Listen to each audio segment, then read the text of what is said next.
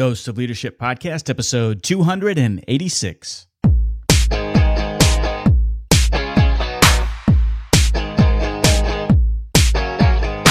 Welcome to another episode of the Dose of Leadership Podcast, the show that brings you inspiring and educational interviews with today's most relevant and motivating leaders. Each episode is dedicated to highlight real life leadership and influence experts who dedicate their lives to the pursuit of the truth, common sense, and courageous leadership. And now, here's your host, Richard Rierson. Hey, welcome to episode 286 on Dose of Leadership. So happy you're tuning into the show.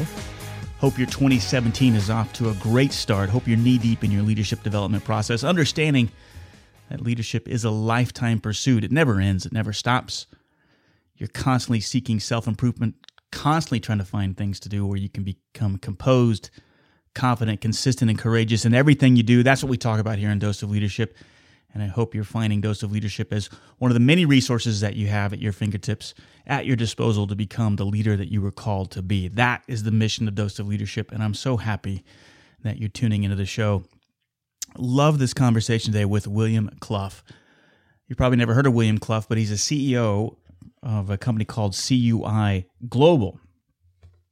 And um, he's got an interesting story as he talks about here you know, he was uh, nearing retirement after a very successful career as a uh, law enforcement, uh, even a federal air marshal, and as, a, as an attorney and a lawyer, and he represented all kinds of companies, especially in the entertainment industry.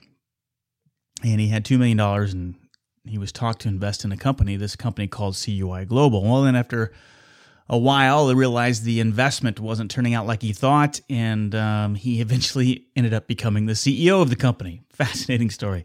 How could you like it if you were at your what you thought you were going to retire and uh, you put an investment in a company, you didn't like where the company was going, so you decided to take over as the president and CEO. Well, that's what my guest, William Clough, did.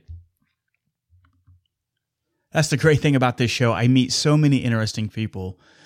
And um, this was one of the great conversations, and you'll see why as you get into it. So many leadership nuggets in there. Uh, Bill definitely gets it. He's the real deal. He's one of those leaders that you've heard me talk about here time and time again, who puts the emphasis on um, communicating where the ship is heading and why. It's all about intent, right? And then f- surrounding yourself with the most quality people, the best quality people that you can find, and turning him loose and getting out of the way. Now, that's the harder way to lead, as he talks about in this episode, but it's the only, really the right way to lead if you're to, you know, achieve significance and greatness. And uh, I just love this conversation. I can't emphasize it enough. And you're really to enjoy it, you know, from the intentionality to the habits to the decentralized decision making to you know, doing what's right, the accountability, all of those great things that we talk about here in Dose of Leadership. And if you listen to the show, it hits all the high points. And this, to me, I think this is one of the gems uh, uh, interviews that uh, it's just chocked full of leadership guidance in 30 minutes. So I think you're really going to enjoy it. Hey, 2017 uh, is shaping up to be a completely different year for me. I've shifted my focus on a new business called Verum Communications. And I want to spend a, just a, a minute here to tell you about it because I need your help in finding companies uh, that could could fit the bill. As you know, if you listen to the show, you know I like to have conversations. It's all about authentic and transparent conversations. And I started a company called Verum Communications, and Verum, V E R U M, stands is Latin for true. And what I do is I offer CEOs and business leaders a uniquely disruptive communication solution. I love power podcasting. The, the power of the podcast has completely changed my life. I love doing this. I love having the conversation. So this is what I do. At Verum, I offer my interviewing skills, my podcasting ex- expertise, and my leadership experience in, in the military and business world to create an internal on-demand podcast, an audio show pushed out to a customized branded mobile app.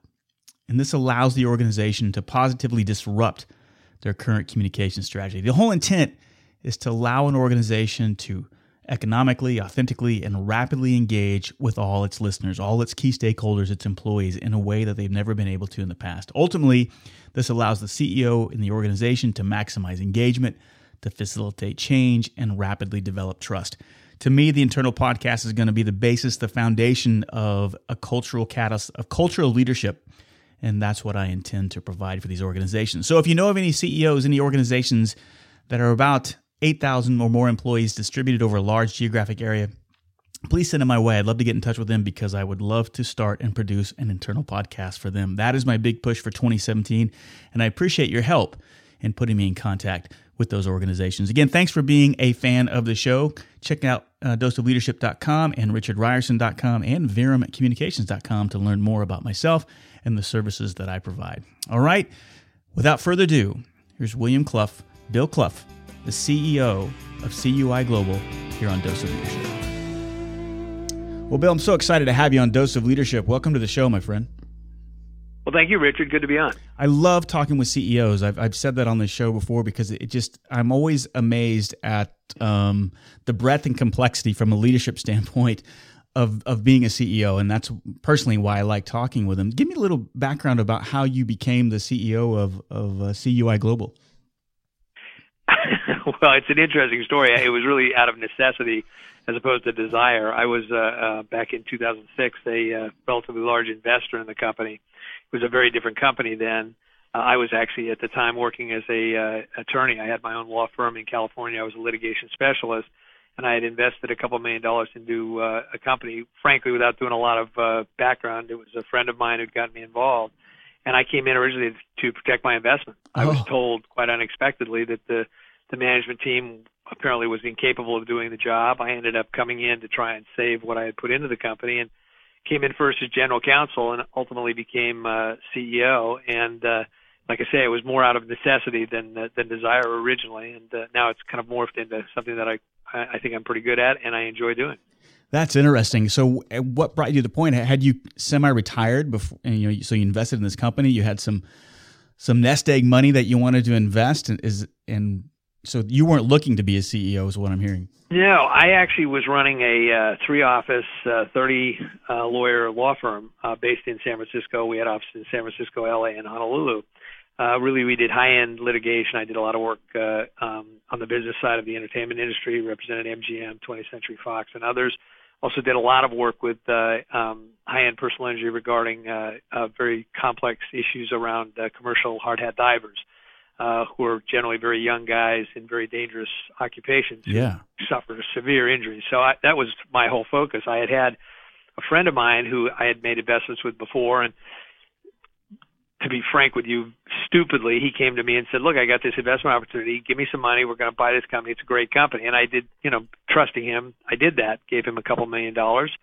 Um, six, eight months later, I'm now getting ready to sell my practice. I was considering retirement, and I get notified by him that remember that money we put up? Those guys don't know what they're doing. We're going to lose that money. Oh well, frankly, God. losing two million dollars was not part of my retirement plan. Oh my so, God!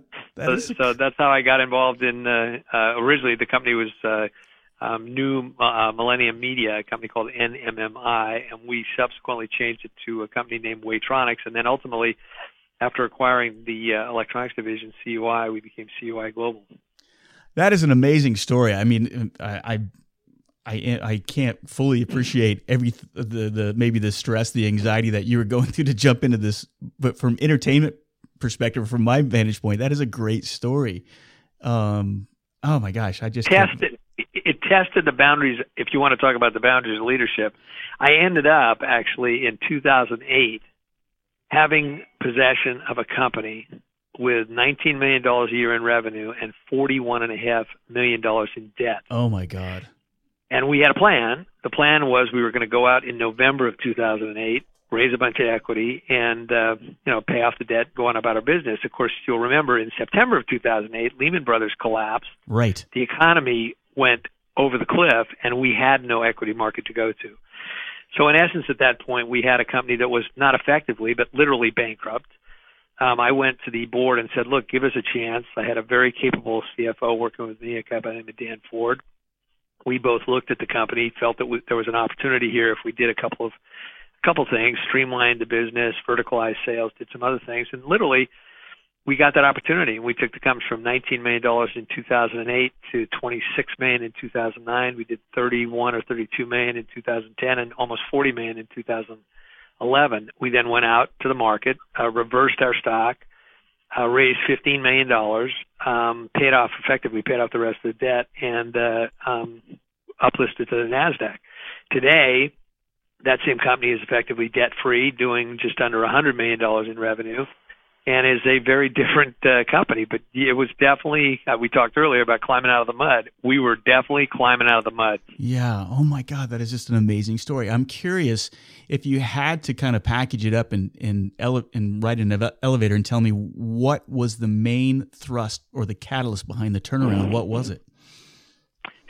Well, it was twofold. We had a base. We had a very good um, acquisition that we made with uh, a company called CUI, a little company out of uh, uh, Tualatin, Oregon, Portland, Oregon area, and that company uh, had been a uh, owned by a family who who built a very strong base within that company, but had really not done some of the things that uh, um, you do in a publicly traded sense. In other words, they had a sales force that really sat in an office and answered phones and looked at the internet and and you know in essence responded to sales calls, but we had they had no one outside actually selling the company. So we verticalized that group. We actually went out, got manufacturing reps, got some outside salespeople based on commission, and really took that and uh, began to grow it. Uh, at the same time, we were opportunistic, looking at technologies and and uh, you know in essence uh, acquisitions we could make. And the one that was probably the most significant is we acquired a very unique um, analytic uh, uh, device for the natural gas industry. We took that, parlayed that into um, really the purchase of Orbital, which was a very respected integration company in the UK, and have since really not looked back. We have now taken that those two divisions, the electronics company, which is still you know branded under CUI, and the gas and energy uh, company that is still branded under Orbital, and we've taken both of them out and really dramatically increased uh, you know the revenues, the size, the breadth, you know the uh, the market penetration, and I think you know we've again we talked about this earlier. We're at a point where we are really um, very close now to, I believe, an inflection point where we'll see certainly the gas side of the business start to take off because this technology is really quite different, uh, quite unique, and uh, we think is going to change the industry. That's an amazing story. I love this. How has your leadership been tested over these last ten years? I mean, has it has? I mean, you come from, and I, and I want to get into this too. You know, you were a law enforcement officer, local, state, even a federal air marshal. You became a lawyer. I, is this the ultimate yeah. leadership test? I mean, t- yeah, I, well, I cut my teeth, I think, on leadership in really small unit management. Yeah. Um, if I had if I had one management concept that I would push to people, it would be uh, Stanley McChrystal's book, Team of Teams. Mm. He uh, talks about going into Afghanistan, being the uh, manager of the Special Operations Group, and and seeing um, very very capable um, small units in very very tight silos, not communicating, not working together and really being quite ineffective. Um, in their own silos, they were very effective. SEAL team, Delta Force, very effective operators, logistics people, very effective logistics people, very effective intelligence people. And in isolation, they were very good in their silos, but unfortunately, as a team, as a unit, they didn't work together at all, so they were very ineffective. I saw the same thing. I was a tactical operator for eight years um, in a California um, law enforcement agency, and then became a tactical division commander in uh, um, state of Hawaii. And I saw exactly that when I was managing these small teen- teams. You have very competent people who are highly trained, quite elite, um, arrogant, as those type of people tend to be, right. and self-sufficient. They don't want to depend on anybody else. Well, to break down those barriers and make them understand that, that there are other people with other talents that can actually assist them is what I think I've been very good at. And so I took that concept and I really worked it in in my law practice. To be honest with you, I was a very successful lawyer in California because I surrounded myself with very good people and allowed them to blossom, to actually make decisions and be responsible and uh, and do what I knew they could do. I brought that to this um, operation as well, and I think what I've done is taken, by and large, young, talented, um, aggressive um, men and women, um, and allowed them to do what I think they can do, and, and they've proved me right. They are people who, if you give them the responsibility, if you push down the responsibility, push down the accountability, they'll make the right decisions as long as you know they all know what we're headed for. What's the goal? Make it a, a company goal, and we've done that. And I think it's been so far at least great, very successful. I, I talk to investors oftentimes, and I'll tell them we came from basically eight years ago a company that was, as I mentioned, was not effectively, it was literally bankrupt. And we brought that company to where it is today. If you think that was an accomplishment, come back and look at me five years from now. Yeah. Because this same team has what it needs now to build this into a multinational, I think, very, very valuable company. And I think we'll do that through that same, really the same team building, small unit uh, management that, that I've used the whole of, of my career. Uh, Bill, as music to my ears. I mean, you're you're singing this song that we talk about here on Dose of Leadership, and and I love what you said. And and when I got uh, thrust out of the Marine Corps, when I got laid off from, I went to the Marine Corps, and then I went to American Airlines, and then short stint there, 9/11 forced me into the corporate sector. If I could sum up anything that I saw is the biggest frustration or the biggest challenge that, that's put me on this crusade for dose of leadership you you nailed it right there when you said it's about surrounding yourself with these you know aggressive hard charging um you know i can climb up this wall and do anything. But you said the problem is is like they're they're effective in that small unit. How do you get the whole unit on the same page? And what i heard you say and what is so true is that your job as as the top leader is communicating the overall intent. You know, this is where the ship is heading and why it's heading this way. And if those teams know that, it's almost like intuitively they feel so much more empowered to make those decisions that you know you, you start to create a culture where you're asking for forgiveness instead of permission. And to me, I think that's the ideal. What are your thoughts on that? You're absolutely right. And in fact, I, I will tell you, and I have this conversation oftentimes with my uh, top management people. It, you the easy way to manage people, the easy way to manage people, and the way that I believe ineffective managers do it is to be a control freak, if you will. Right. You will do it my way. Don't tell me what you want to do. Don't tell me how you, you, you do it my way or you get out, go the highway. And, that, and number one, that's, to me, that shows a lack of confidence on the manager's part and it's in a, it's not effective. The difficult way to manage people is to ask the question, what would you do? Yes. What do you think we should do? And and they're not always going to be right. And right. The, frankly, that's my job is to make sure that you know I give the advice and and and make sure that they don't make you know significant mistakes that are going to hurt us. But on the other hand, if you have the right people around you, which is obviously incumbent on on a manager to get, they're going to do a good job and they're going to intentionally work hard to impress not only you but to show you what they can do. And you're absolutely right. Then it becomes only a matter of making sure we're all on the same page. We're all pulling towards the same objective. If we do that, then they understand there's no competition between silos. Those silos are compatible. The logistics group is just as important as the operational group, that's just as important as the sales group, that's just as important as the engineering group because as a unit, they're all supporting each other. And that's the key to it.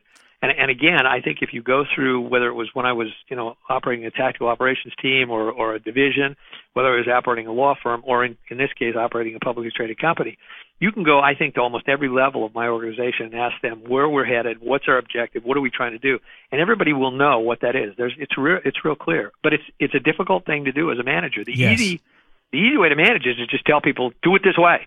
right. You're but absolutely the, right. What you end up then is is you can get no bigger than that manager because you've obviously limited yourself to whoever that manager is, and you tend to create um, a, a scenario where people are not motivated. They don't want to do better because they understand, you know, this this man or this woman, they don't want me to have input. They don't want me to be assertive. They don't want me. They just want to tell me what to do, and fine, I'll do it. I don't I don't want that. I want my managers, my subordinates, the people who work for me to know that they can be the best that they want to be. They can go as far as they want. They can make decisions. As long as they are doing what I believe is, is appropriate and reasonable and, and necessary to accomplish our joint goals, then I'm going to give them as much leeway as I possibly can. Yeah, I love and, that. And me, that's it's tough though. It's a tough way to manage. Oh, it is very tough, and but but I think you cannot um, underestimate the power of communicating where the ship is heading and why. It's hard to do, and but I think it is the number one job that the senior leadership has to be focused on. Too often, it seems as, and I'm guilty of this, is that you, you're you're stuck down in the tactical side of it. There's so much power in that uh, communicating the overall intent. I mean, it's almost. And I think when you get in the senior leadership role, you feel like you because you came from the tactical, so you feel like you got to be doing the tactical all the time. But if you got to to me, it's all about communication, and you cannot over communicate where the ship is going and why it's heading that way because that is the number one driver of engagement i believe. If i'm a key stakeholder in your organization and i know where you're taking us and i know how my job affects where you want to take us then i'm completely engaged. Otherwise like you, you pointed out if i'm just being told what to do i'm just you know you're putting a lid on my my potential and the organization's potential eventually too. Exactly right, and especially today, because if you think about it, the key to uh, the key to, to, to our organization is we're nimble, we're small, right. we can make decisions quickly, we can move fast. Uh, uh, frankly, um, you take a big organization, I don't care what it is, but you take a big, large, cumbersome organization. Uh, you know, many large corporations, their problem is they're successful, they make a lot of money, there's no doubt about that, but they can't move quickly. Right. They know that. They can't. They they they have to move very slowly because there's layer after layer of bureaucracy. There's forms that have to be filled out and permissions that have to be gotten. I've prided myself on trying to keep my organization, and it's you know it's not a big organization, but we've got almost 400 employees worldwide. We've got offices you know on seven different uh, continents in you know what uh, 12 different com- countries now. So we've got I, we're spread out, but I know on a monthly or bi-monthly basis, I'm talking to every one of my managers everywhere in the world, and what we're talking about is issues and problems that are affecting them and how we as an organization can address that. I know that by doing that, they know they're part of the process. And if something arises in our Japan office or our Canada office or the UK or Italy or France, they don't have to get on a phone and start talking to me about what's going to happen. They know how to react. Now they're going to let me know, obviously, because that's the two-way communication. But I don't have. They don't have to wait. They know that they, that they have my permission, my authority, that I trust them to make those decisions. And that's that again. I get back to it. It's a difficult way to um, supervise because you do have to build trust. And here's the other thing you got to build, and it's something that that you often I know, being in the Marine Corps, being in the military, is much like being in the police department. You see occasions where people, frankly, get promoted maybe above where they should be. Yeah. And what happens in that case, almost without exception, is they become very defensive about their abilities and what they can do. And what that tends to breed is a lack of communication. Yeah. They keep information close to themselves. They don't want to let you know what's going on because they're afraid you might be the guy who takes their job or you might be the guy who's a little better than they are.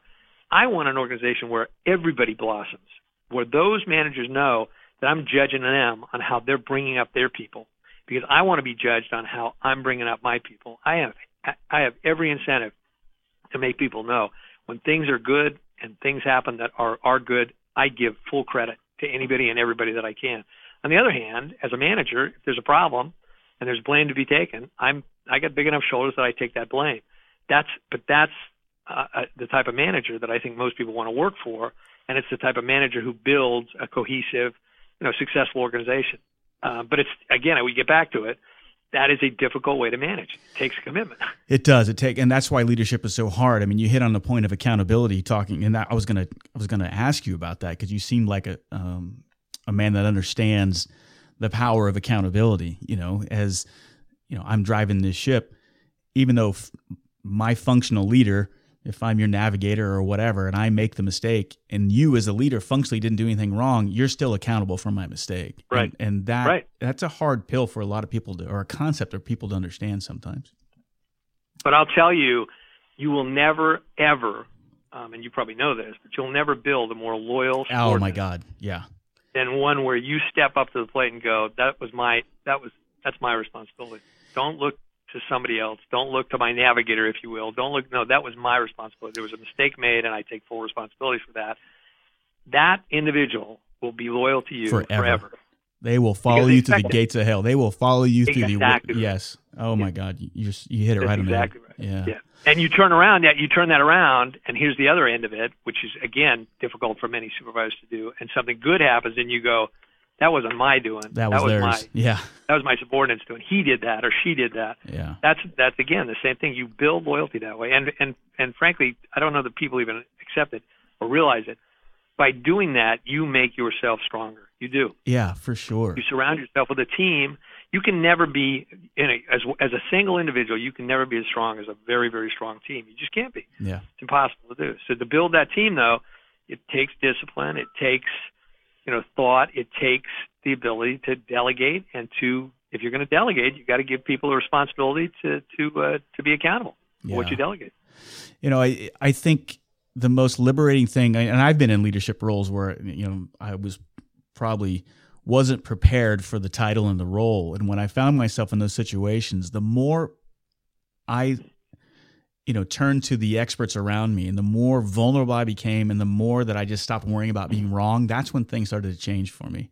You know, because the the yep. natural tendency is to be defensive, like you said. But if you can just completely say, "Look, I'm not worried about being wrong," and I'm not, I, I'm admitting I don't have all the answers, and you vulnerable to the the idea of like I'm not, I'm just not worried about being wrong anymore. Then my whole world started to change. What are your thoughts on that? Yep, no, I agree with you 100. percent. I actually I, I teach man, management classes on occasion, and I talk to people about the fact that I want you to think think back to the time that you worked for somebody because we all had a boss like this at some point where when you walked out of that office you said to yourself how did i ever get to work for this person? Yeah. They generally don't care about you. They don't know your job. They're only caring about themselves and what they look like and that they're you know getting all the credit and none of the blame and you you want to think about that supervisor and never be that supervisor. And you're absolutely right. If you do that, if you allow people to make decisions, and if you then support them in those those decisions, um, again, making them accountable but still supporting them, that it takes a big person to do that. You have to put your ego aside. You have to realize that yours is not the only way, and that other people do have good ideas and you know should get credit for those good ideas. Yeah. So, is your foundation? Would you say your foundation of leadership really came from the law enforcement world? I mean, it sounds like. It. I mean, because I look back at, at the Marine Corps, and it certainly is um, a contributing factor to any modicum of success that I've had up to this point. Was that law enforcement culture kind of your yeah? Basis? I think it's the same, and I would compare it. I mean, obviously, I was never in the Marine Corps, but it, but it's very it was similar. small unit management, mm-hmm. and it's a situation where you you are dependent on you know a team of of people who really are you know in essence supporting you in life and death situations. And it and there is you know there's no replacement for that. I mean one of the things that uh, that uh, you know we talk about in in just a military experience is that you get to build if you if it's the right military experience you get to build a uh, sense of team that you don't build you can't build almost any way else because you never have you know that situation where it is truly life and death where you are depending on these people and you have to be able to trust them. If yeah. you don't, as you well know, if you're if you're involved in a small combat unit or a small fire team or a small SWAT unit like I was, you you know very quickly if you have somebody on that team you can't depend on, yep. and you know, and I know that person doesn't last on that team very long. Right. That you move them along. So what you end up doing is building a group of individuals you can trust, you can depend on. And once you once you've had that, I mean, I've I've told many people this over the course of my career. I I spent the first eight years of my professional life on a small unit, um, a tactical team. I was I was SWAT fire team leader, and I spent the the rest of my life trying to rebuild that team. I always wanted to have that. I always wanted to have that group of people that I knew I could trust. I didn't have to watch my back. I didn't have to think whether or not you know I was getting you know, um, in essence, stabbed behind my back or, or you know, uh, talked about in a way that I didn't. I knew the people that I dealt with I trusted because I took care of them, they took care of me. Well, I've now in this uh, professional setting in this company, that's what I've built. I've built a company now that I feel very strongly has a management concept that by and large are people who trust each other. They can talk to each other. They can, you know, in essence, uh, bounce ideas off of each other. There's, uh, you know, there doesn't have to be a lot of competition because everybody knows that everybody's going to get the credit for what they do, and that if there is a mistake, no one's going to get singled out. It's going to be one of those things where we're going to learn from that mistake and move forward. I love it. What about your personal habits? I mean, what do you do to, or what have you done to continually improve as an individual and as a leader? Well, you know, I, I I'm uh, I'm very committed to to uh, um, continuing to work out and be in, in good physical shape because that's something that I think is very important. I mean, you, you can't do this job. Certainly, you can't do any job that's demanding and that has the travel requirements and some of the stress requirements that that this has without being in pretty good physical shape. So I'm very committed to working out. And then, you know, I'm also I'm very committed to to an outside life, to a to a, a family life. I have a wife that I have a very close relationship with, and I have interests outside of work. And I think that to be a fully, you know, integrated person who can do what what I like to do, which is, you know, in essence, relate to people and and uh, bring people along. You have you can't just be focused on on business or on the professional life. You've got to have outside interests.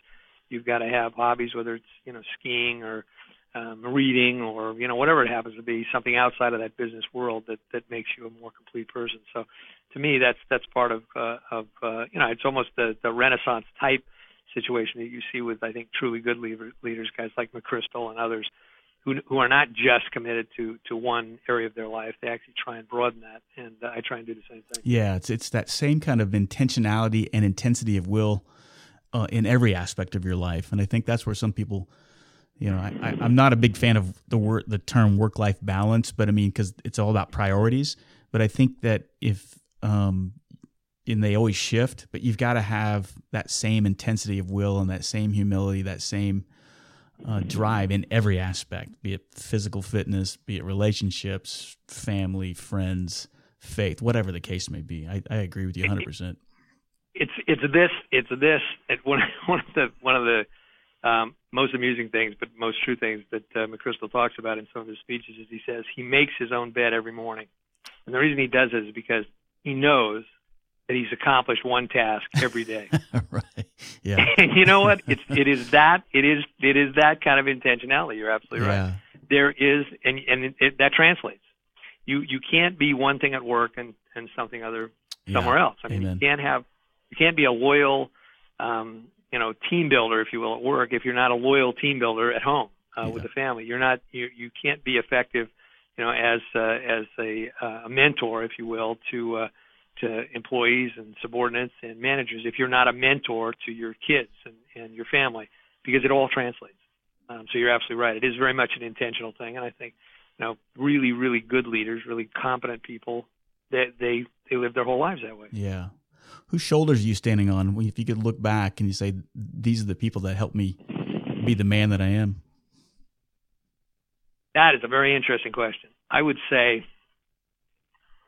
I would say there's probably there's probably three mentors I'd point to. I, I have I was I have a, a very extensive background in the martial arts. I have a seventh degree black belt in Shaolin Southern Style Kung Fu, and my instructor, a guy by the name of Lee Birchfield, who's who's passed away now, was someone who had a huge influence on me in my younger life. I was I started with him when I was 13, and I've studied this system now. I hate to say it, probably going on 50 years, so I've, I've been in the system a long time. Um, and he was a very big, uh, had, had a very big effect on me.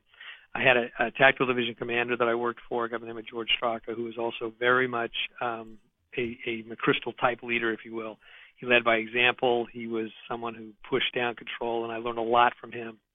Um, and then I had an attorney that I worked for when I first got out of law school, a guy by the name of John Hillsman, who was, again, very similar, um, very principled guy, um, had uh, um, a very successful practice, and uh, had, I think, the the pride of saying that he had never ever taken a case uh, for money, and had never ever taken a case that he didn't believe in. And I tried to do the same thing in my practice. And again, I think if you look at those three individuals, they they if if uh, if I were to point to the the people that I, you know, credit or blame for for how I turned out, those would be the three. I love that. I love the I love that question because it, and when the the response people give when I love the kind of personal um, connection. You know, it'd be interesting to know if some of these people knew that you looked at them as you know the shoulders you're standing on. You know, it'd be interesting. It's always I love the personal uh, um, answer to that. You know, it's always like a, a close family member or some teacher or some you know someone that you worked with early on. Um, and it's interesting. I wonder if they know that that's what you think about them. You know, it's it's that is it's hard to say. Um, it, is- it is. I think I'm, I certainly think that uh, Hillsman knows. I mean, the, he, the attorney knows. I was I was you know he was later in my life, so he was somebody that I made sure he knew. But the others, I don't know. I I think that w- the one thing I will tell you though that the three of them did that I try and do myself is they didn't lead by telling people Yeah. that they were leaders. Yeah. They led by showing people that they were leaders. They led by sh- by being leaders, by having command presence, by living as an example. And I think when you look at people like that, I hope and and uh, think that I am a person like that that people look to and say, okay, you know, this is an honorable guy who's going to do what he said he's going to do. Um, and uh, you know, that's that's that, that's a lot of what life is all about: showing Yeah. up and doing what you tell people you're going to do. For sure. Well, I, from my personal opinion, I think you know CUI Global is blessed to have the type of leadership that that, that is at the helm un, under your steed there, and it's just impressive to me. And I love this conversation. So many great nuggets, um, and certainly the philosophy that we talk about here on Dose of Leadership, from the decentralized decision making to the accountability, to the individual responsibility, intentionality. All of that stuff just resonates so well with me, and and and brings a lot of warmth to my heart and soul because that's the type of leadership that I think is needed, so desperately needed in so many aspects of life. And so, what's next for CUI Global? It sounds like you said you're on the kind of precipice here. You may be one of those, as Jim Collins talks about in Good to Great. Are you at a point where this could stop be, being a good company and turn into a great company? What are your thoughts? Yeah, I think so. I mean, uh, you know, there's a whole lot that goes into uh, turning around a publicly traded company. You know, you've got uh, a lot of headwinds. We've had just a lot of, you know, uh, macro headwinds just in in the uh, energy industry over the last few years. But I think, yeah, we're we're we're very close to turning the corner. I think we've we have acquired some technology that's quite unique, um, especially the analyzer that uh, that uh, in essence uh, sets forth the uh, quality of the gas. And I think we are in in in a sense at a at a time when uh, this is a very very interesting company to be involved in. I mean, we just last year signed a contract with the Italian pipeline company that's going to be worth somewhere around 60 million euros for us. It's the biggest contract we've ever signed, and I think it's the first of many that will show the industry that uh, you know we can do what we what we said we can do. I mean, one of the things that you find in any business is that you have you know, hyperbole and uh, you know people who are who are making claims that they can't fulfill we have prided ourselves on being very honest with the market and in telling the market what we can and can't do. And I think uh, um, up until you know the Italian um, decision to, to go into contract with us, which is a very slow process, it took almost five years. But they are now seeing that we are doing for them exactly what we said we would do. We are providing them with an accurate, fast, inexpensive, efficient way to measure the quality of gas um, that they've never seen before and they're now, as I knew they would be, are becoming a very, very good um, example client for us. They're talking to the French, they're talking to the Germans, they're talking to the English, and and we now are getting people to realize this company is exactly what we said it was, a very high tech, very advanced uh, company that's going to provide um, unique technology to the energy industry. And I think as, as that becomes more evident, and those you know um, technologies get out into the marketplace and people see what they can do, I think this company is going to be very, very strong over the next few years, and I think we're going to see some real traction develop. We're already starting to see it in Western Europe, and I think as we start to attack um, the uh, North American markets through our Houston office, you know, we'll see the same thing in North America. So yeah, it's an exciting time to be with the company, and, and I think it's a, an exciting company to uh, to look at for investment purposes. Well, it sounds exciting, and like I said, Bill, I think you sound like the real deal to me. It's an honor to have you on this show. It's a, I'm a I'm privileged to to have you in the Dose of Leadership circle. I look forward to staying in touch with you and seeing what happens with your company and, and with you as an individual as well. Thanks for coming on the show, my friend. My pleasure, Richard. And seriously, don't hesitate to call me. You can always get a hold of me. I mean, you know my contact info, so don't hesitate if you have a question or, you know, you uh, you want to do another interview or I can provide any insight into anything. Please don't hesitate to call. Well, I appreciate. Yeah, I appreciate that. You you've provided some great nuggets here and uh, a great conversation. Thanks for coming on the show. My pleasure. Hey, thanks so much for tuning into the show. Hope you're finding some great value in Dose of Leadership. Hey, go check out my website, doseofleadership.com. Get your free access to some videos, order my free ebook. Also, check out richardrierson.com if you're interested in one on one coaching, group coaching, seminars, or you're needing somebody to speak at your next event. I'm always available. Check out more at richardrierson.com. Let me know where you're at in your leadership journey. I'd love to hear from you. Richard at doseofleadership.com. It's a great way to get in touch with me. Find me on my Facebook page, LinkedIn, Twitter, Get in touch with me. We'll make it a great one.